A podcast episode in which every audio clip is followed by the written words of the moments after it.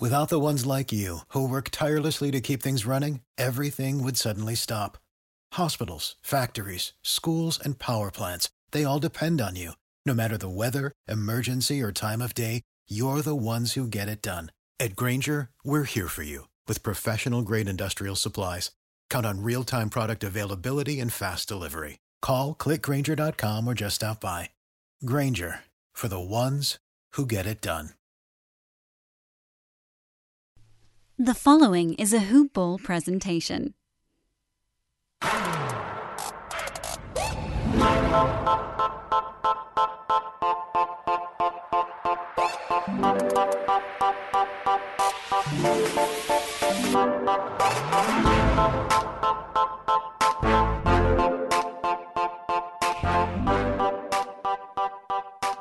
Welcome, welcome to another episode of Punt Intended, a fantasy NBA dynasty podcast. I'm your host, Rhett Bauer, joined as always by the excited Bulls fan, Travis Fuller. Oh, absolutely love free agency. Probably the best free agency since I've been alive. So it's it's been amazing for the Bulls, but just amazing for basketball in general. A lot of great moves going on. Can't wait to break that down in future episodes.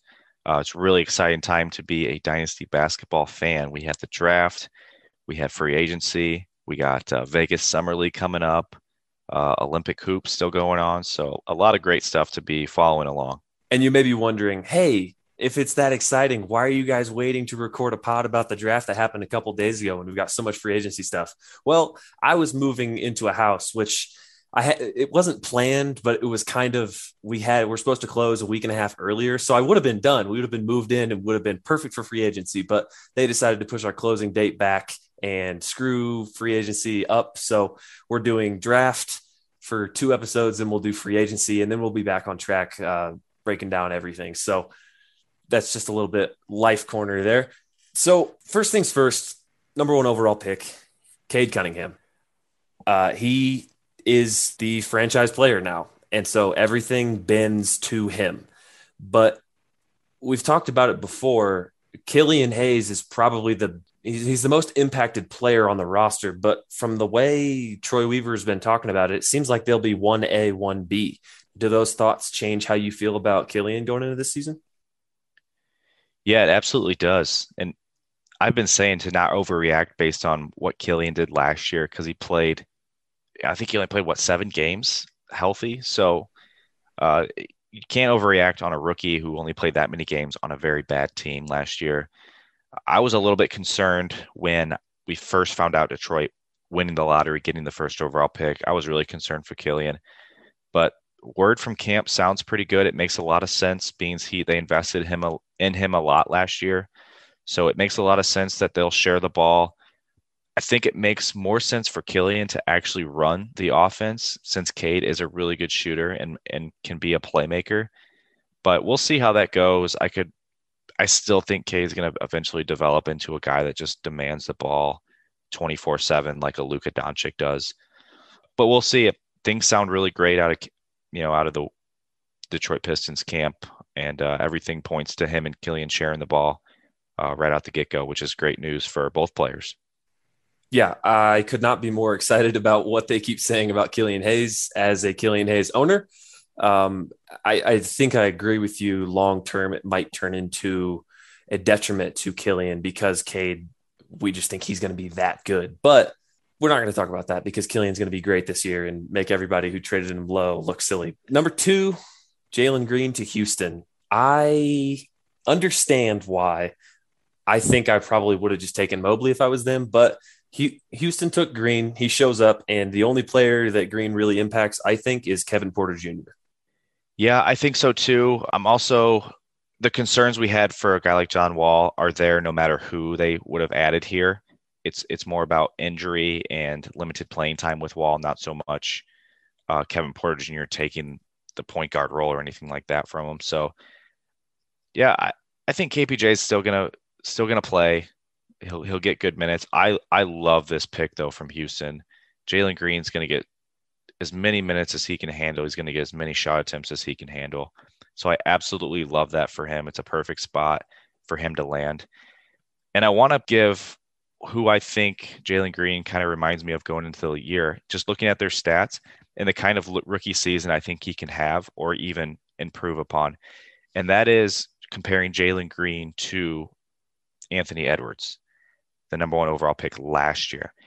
And Rhett, you can see there their stats are just surprisingly similar based on Jalen Green's G League numbers and Anthony Edwards' rookie numbers. We've been talking about this for a while. I think we've teased it twice now. And for those of you who may be thinking we're exaggerating, go look up their stats because they are eerily similar. You know, we've got 1.4 points, 0.6 rebounds, 0.1 assists, 0.4 steals, 0.2 blocks, 0.5 turnovers. Like that's the difference that we're talking about. The shooting is a pretty big difference, about uh, 46 to 42 percent. Uh, obviously, you could factor in the G League versus the NBA, but there's a crazy similarity. And I mean, if you're if you're looking at that and you're looking at what Ant did last year, and you look at what Green did in the G League, you, you kind of feel good about what what Houston did at number two and and the type of player that they have moving forward. But to the guy I would have taken and the guy who should be going number two in your guys' rookie drafts, Evan Mobley to Cleveland. Uh, clearly, they believe that they can play Mobley and Allen together after extending Allen five for 100, which makes him the fifth highest paid center in the NBA, which is crazy to think about, but we'll cover that later. Mobley, who's the loser here? Is there one? Kevin Love? He's just a, he's a loser regardless. Like he's just not going to play there. So that was a bit rude. But anybody else? I'd say the biggest loser is Larry Nance, uh, somebody that you can always pick up. It seems like you can always pick him up later, or he's just not really valued too much throughout most leagues, but can be a really useful player when he's been given those minutes. And every year he always seems to find a role, find minutes due to a Kevin Love injury. Uh, so he's probably the biggest loser. He's he's going to be a back in a backup role this year. The nice part about him is he can come in and play either the four and move Mobley to the five, or he can come in for Mobley when when Allen's playing the five. So I think the minutes will be decent for him, but his overall outlook, if you were expecting him to start and get a, a starter's workload, I, I don't think that's going to be the case for him this year, unfortunately. Support for this podcast and the following message come from Corient. Corient provides wealth management services centered around you. They focus on exceeding your expectations and simplifying your life. Corient has been helping high achievers just like you enjoy their lives more fully, preserve their wealth, and provide for the people, causes, and communities they care about. As one of the largest integrated fee only registered investment advisors in the U.S., Corient has deeply experienced teams in 23 strategic locations. Corient has extensive knowledge spanning the full spectrum of planning, investing, lending, and money management disciplines. Leverage Corient's exclusive network of experts to craft custom solutions designed to help you reach your financial goals, no matter how complex they may be. Real wealth requires real solutions. For more information, connect with a wealth advisor today at corient.com. That's C O R I E N T.com. Corient.com. I think, in terms of a developmental context, Mobley is in a great spot to be able to float back and forth between the four and the five, so it doesn't pressure him into playing one or the other. You could argue that playing him next to Christian Wood would have been the same thing, but playing him next to Allen, who's more of a traditional big with the the different type of rim protection that Allen offers over Wood, makes for an interesting context that I'm really excited to see how that works out. But speaking of developmental context, this is where the draft got super funky. And Toronto, they did it. They took Scottie Barnes fourth overall instead of Jalen Suggs. And while I don't think this impacts anybody who's currently on the team in terms of fantasy profiles, it could impact who is actually on the team moving forward. Don't you agree? I do. Toronto's one of the harder teams to just figure out what they're doing there. I mean, they have they still, such a wide range. Even with even with losing Kyle Lowry, we know that now. It's still such a wide range. It's so tough to figure out what what they're going to end up doing. I mean, they still don't even have a center right now, so who who knows what they're going to do? Really surprised that Barnes was taken there. Toronto obviously liked him, and they did a really good job of keeping that quiet. I think the biggest winner here has nothing to do with Barnes. I think it's Malachi Flynn. I, I mean, that's yep that's pretty easy there. They they re-signed Gary Trent. Obviously, Fred Von VanVleet's going to be there. and be their starter. But Malachi Flynn's going to be that first guard off the bench. He's going to get solid minutes. He played really well in his limited playing time last year. And when he got to start there a little bit towards the end of the year, he was able to put up some good numbers. So with them passing on Suggs, I think that's that's just absolutely huge for Malachi Flynn. And you have to be really excited if you're an owner of him. On the flip side of that, though, them passing on Suggs is a lot more about Barnes than it is about Flynn. Like they they didn't pass on Suggs because they had Malachi Flynn. They passed on Suggs because they can have Scottie Barnes. So if don't get too excited there, uh, Malachi Flynn owners. But Orlando made the right decision. They took Jalen Suggs at five, who I'm sure they were just ecstatic to get. But every guard owner on the Magic that did not have Jalen Suggs is not ecstatic with this pick. And I know because I'm one of them. Yeah, you have to assume Suggs is going to get the minutes right away, right out the gate, which really hurts their first round pick last year Cole Anthony is the one that's definitely hurt the most. Yep. A, a guy that was kind of pegged to be the starter coming into the season with Fultz still ailing with that ACL. But now I, I really don't know. I have no idea how that roster is going to be constructed, what their depth chart is going to look like. The only thing that I can assume is Suggs is going to be in that starting lineup. And now you have a lot of guys like Cole Anthony, RJ Hampton, Gary Harris is still around there's a lot of guys that are going to be fighting for minutes. And I don't know how it's going to pan out for all them. I know how it's going to pan out for at least one of them. And it's actually going to be our my bookie bet of the day. And it's going to be that Jalen Suggs leads all point guards in minutes played for the Magic this year. He is the best guard on that roster right now. He hasn't even played a game for them, and he's probably the best guard on the roster. They're the most heavily invested in him of any of these guards on the roster. They just got RJ Hampton in a trade. They have Markelle Fultz extended him last year, and then they did spend that pick on Cole Anthony. But you got to have Suggs in there. He's to be your franchise player. That's why you drafted him at five. You got to make the most out of him. And so that's our my bookie bet of the day. Is Jalen Suggs leading all point guards in minutes played for the Orlando Magic. Bet with the best. Bet with my bookie. I want to stick with Orlando. We're to jump around on picks a little bit to jump to eight and just continue talking about Orlando. Franz Wagner.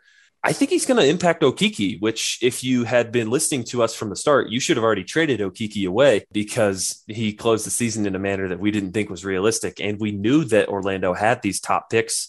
We just thought it was going to be Jonathan Kuminga taking his minutes instead of Franz Wagner.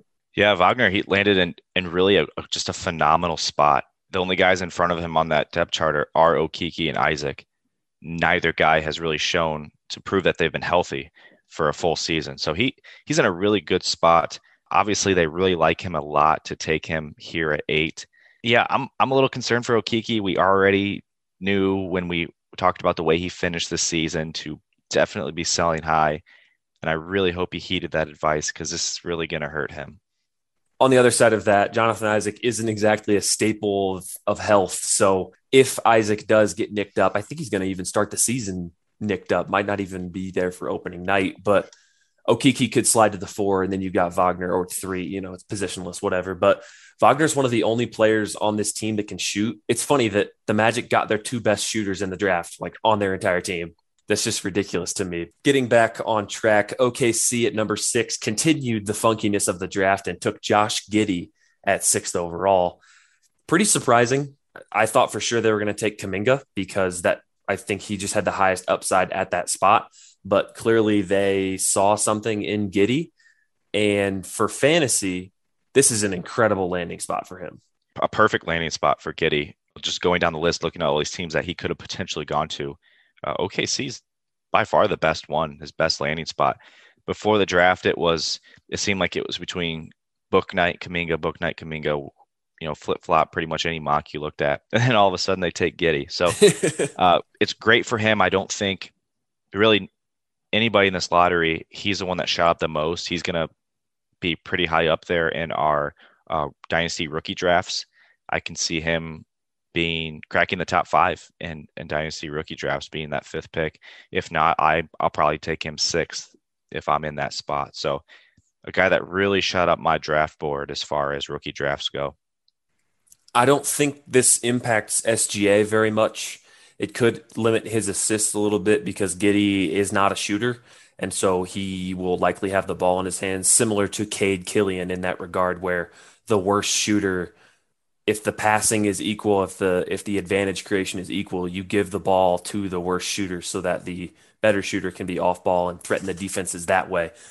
Uh, Theo Maledon, sorry, like we we knew this was coming. We we tried telling you players that teams are not heavily invested in on bad teams. They're just they can be replaced easily, and that's definitely what happened. Yeah, we knew Kemba was going to Exactly. be gone. It was going to be right soon. So Yeah, that's, I mean, that's even better for Giddey. Congrats to the Knicks on that. I think that's a good move, but we'll talk about that later. Number seven overall, Golden State took Kuminga. I didn't think they would. I really didn't. But at the same time, Kuminga's not there to play for the Warriors. He's there to play for whatever team they trade for a star. Yeah, I actually really like the pick. He was probably number one on their board.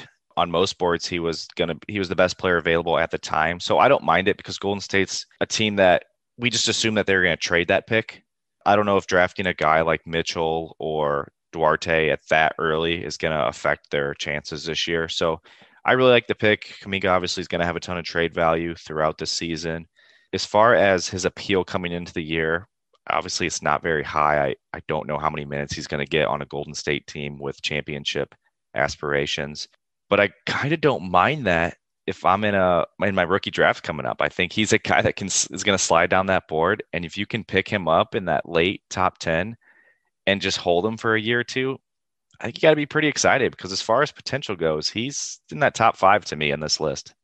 He has a very wide range of outcomes because it's going to take a move to the right team and it's going to take a lot of development for him to turn into something that is fantasy relevant and and then worth getting all of the usage that he he may require to be that elite level player. But I completely agree with them taking the pick. I don't love the explanation for it where it's like, oh well, if Steph Curry, Klay Thompson, Draymond Green, and Andrew Wiggins can't win, then those guys weren't good enough. Because I, I don't really agree with that. You could still take a cost controlled player that can help if you have championship aspirations, not if you're a borderline play in team like the Pacers taking Duarte. But we'll get there.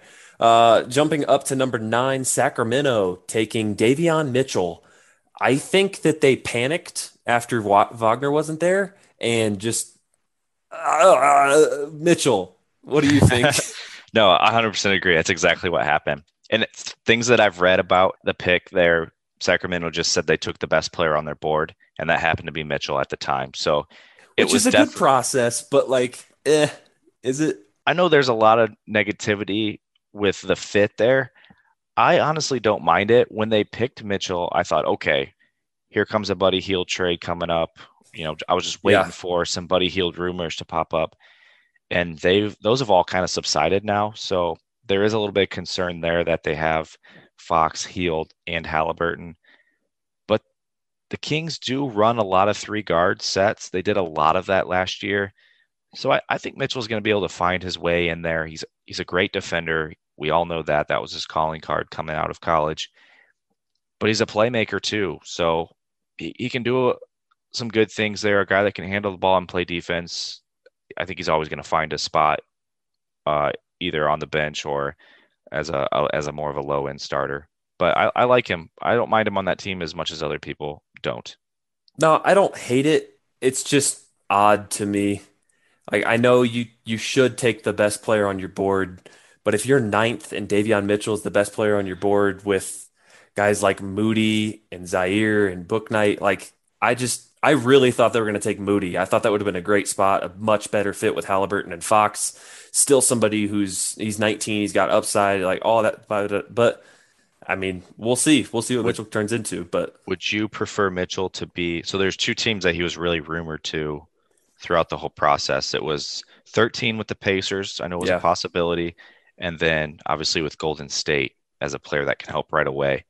W- I Do you think- feel either of those teams would have been a better fit than where he landed in Sacramento? Absolutely, especially Golden State. Yes, Pacers maybe not so much, but then that may have changed what they did with TJ McConnell. Uh, it seemed destined that they that the Pacers were going to draft Duarte to replace Doug McDermott and then re-sign TJ McConnell. But maybe if they took Mitchell, that would be different. If he went to Golden State, he can play with Steph and Klay. Like because you slide Klay up to the three, and then you get like that's your three guard lineup. In Sacramento, they already have a three guard lineup, so like you'd have to run a four guard lineup to get him out there with with their best players.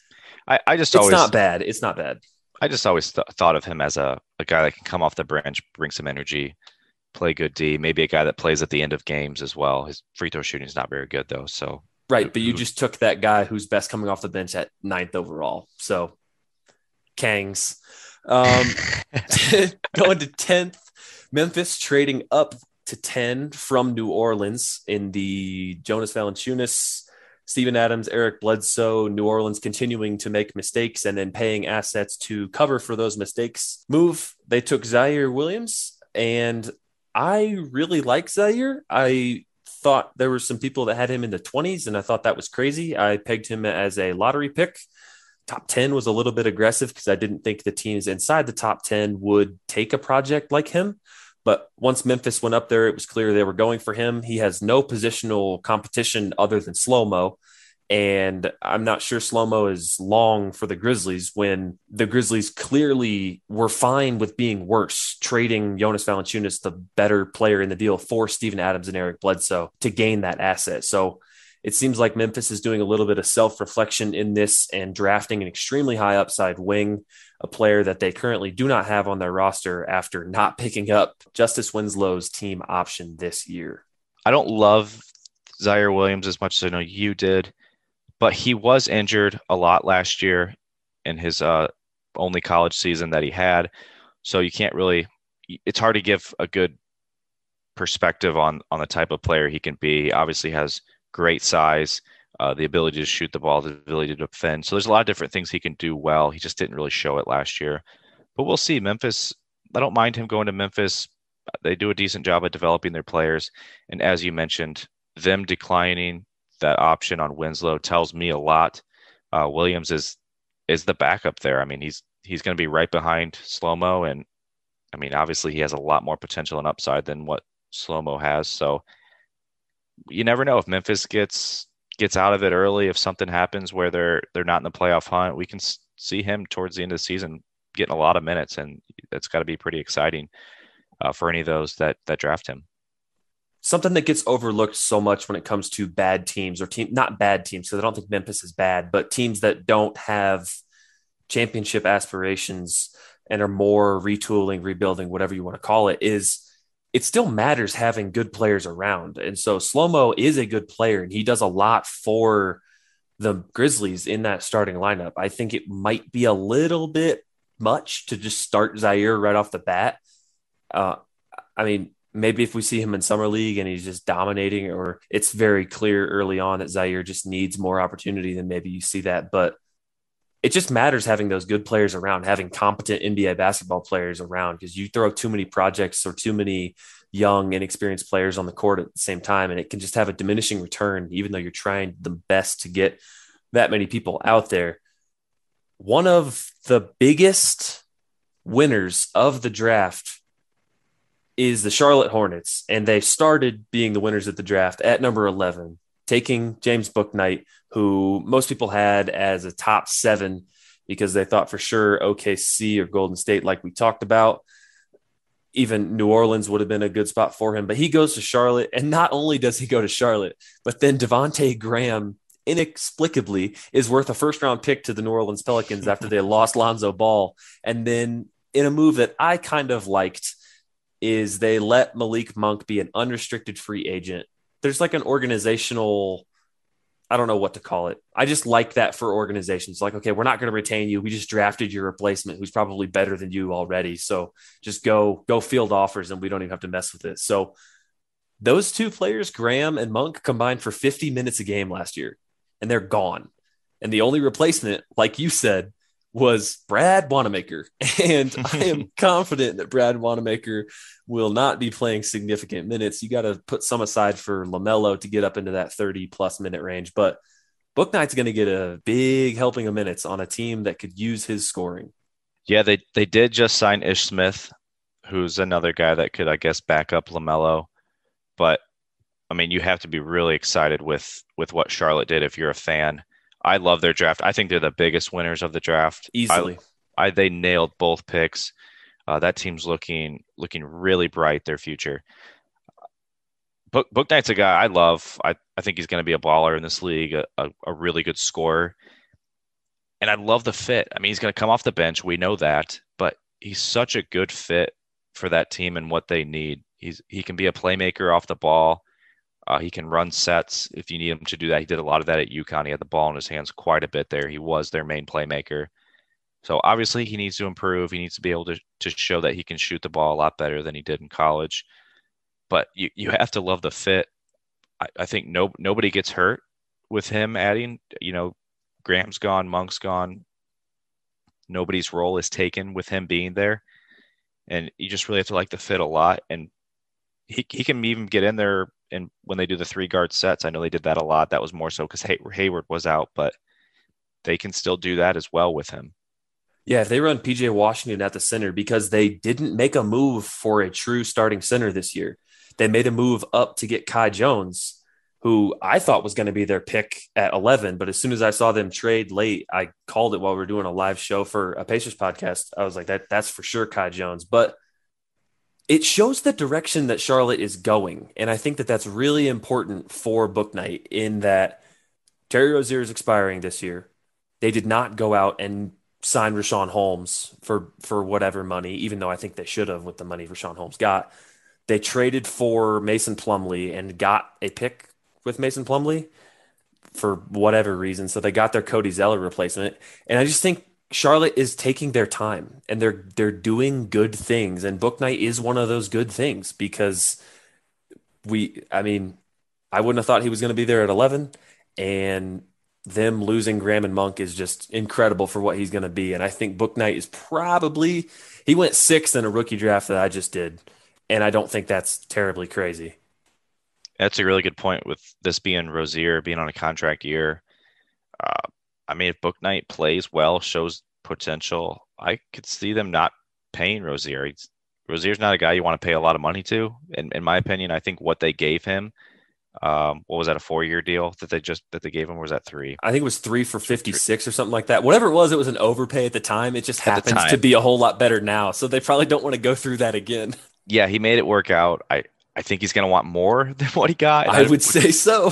Be extremely uncomfortable giving him that. So if if Bouknight shows any bit of potential, if he has a solid season, I mean, we we could see him starting next to Lamelo next year or in two years, which you got to love that. So yeah, there's a pathway. That's that's really really important, and his pathway plus the combination of what he can do is the most important out of the top five guys, and that's why he went sixth is because of that pathway. So speaking of pathway, this player number twelve to the Spurs, Josh Primo. He has a pathway to minutes because it seems like the Spurs are are moving into the rebuild, but he doesn't because he's a Spurs rookie, so he won't play very much in his rookie year. Are the Spurs moving into a rebuild? I nobody knows what. Patty Mills left. They they signed Zach Collins, who's going to play three games for them. Uh, Demar obviously is on your Bulls now, and they got Thad Young, who's probably not long for the roster, but I don't know. I feel like as long as Popovich is there, they'll they'll never just tear it down and do a full rebuild like they really need to. But who who knows? the primo pick, we have it down here as a, a really big reach.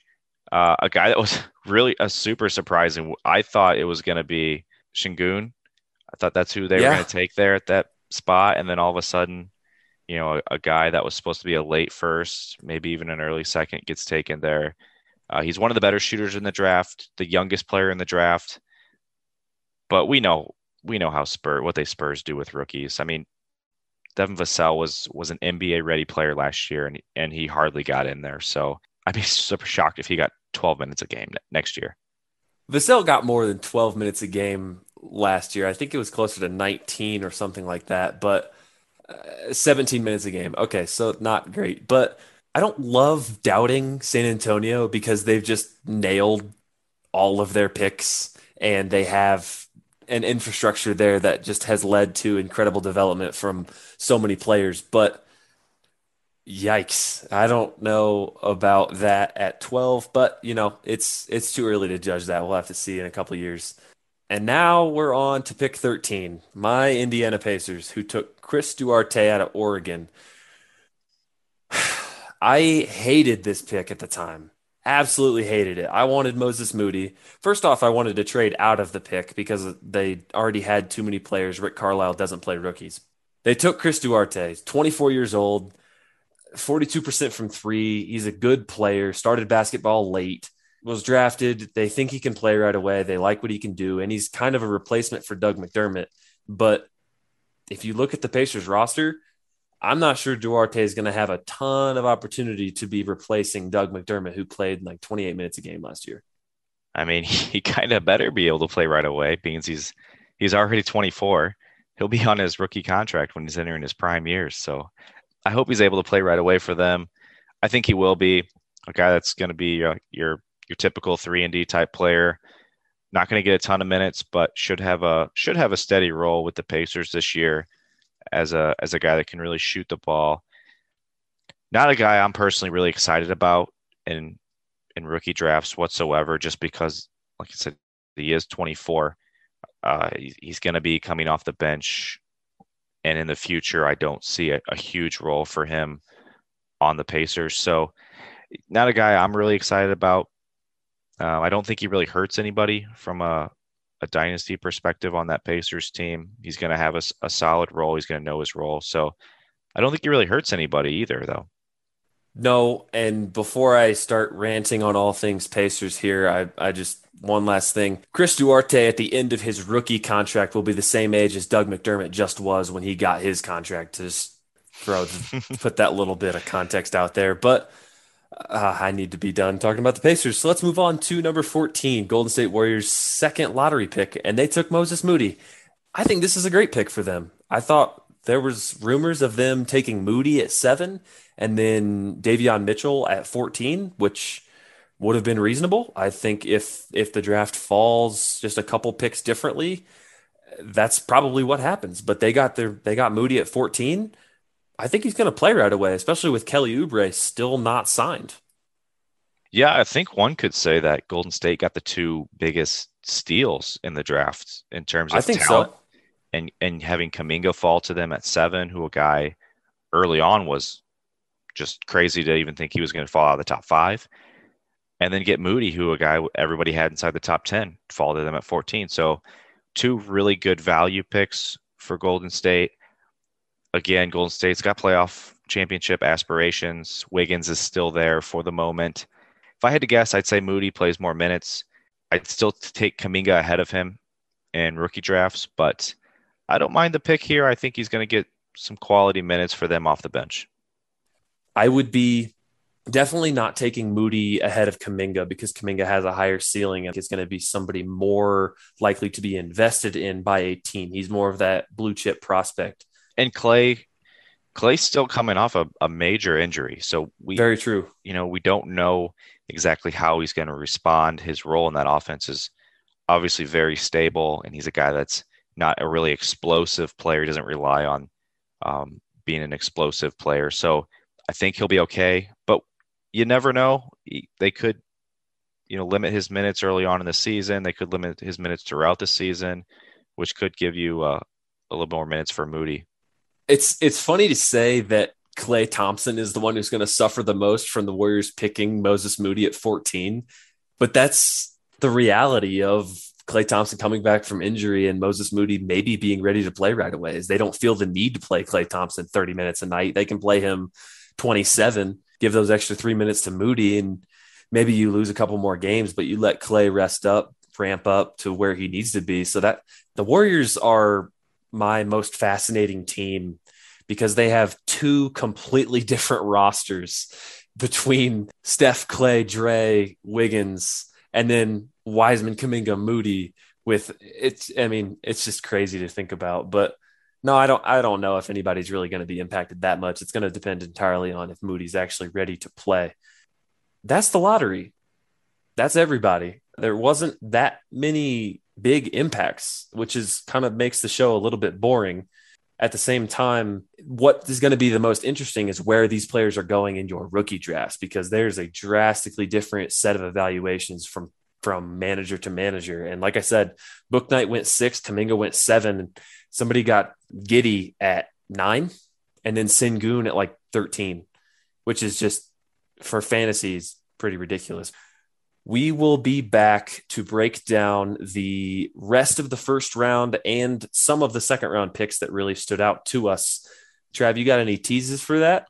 Yeah, we got a couple sleepers. I think we're going to throw in there for for those of you in in thirty teamers. So definitely take a peek at that upcoming podcast. Absolutely, that will be out relatively soon. Before we close out, please go check us out on Apple Podcasts, Google Podcasts, wherever you get your listening material, and give us a review. I think last time I checked, we were at 14 reviews, which is great. Very excited about that. If we get to 20, then we'll do another mailbag. So that's the that's the marker we have to hit. So if we don't do a mailbag for a couple months, it's because we don't have any reviews. So please get out there, give us a five star review. Let us know what you think about the show. Send us all your questions in. We'll try to throw them in at the beginning. Follow both of us on Twitter at Rhett underscore Bauer, R H E T T underscore B A U E R. Follow Travis at Travis underscore Fuller 92. And always check out all our stuff over at Hoopball. There's a bunch of good stuff coming out stay tuned for episode two of the NBA draft.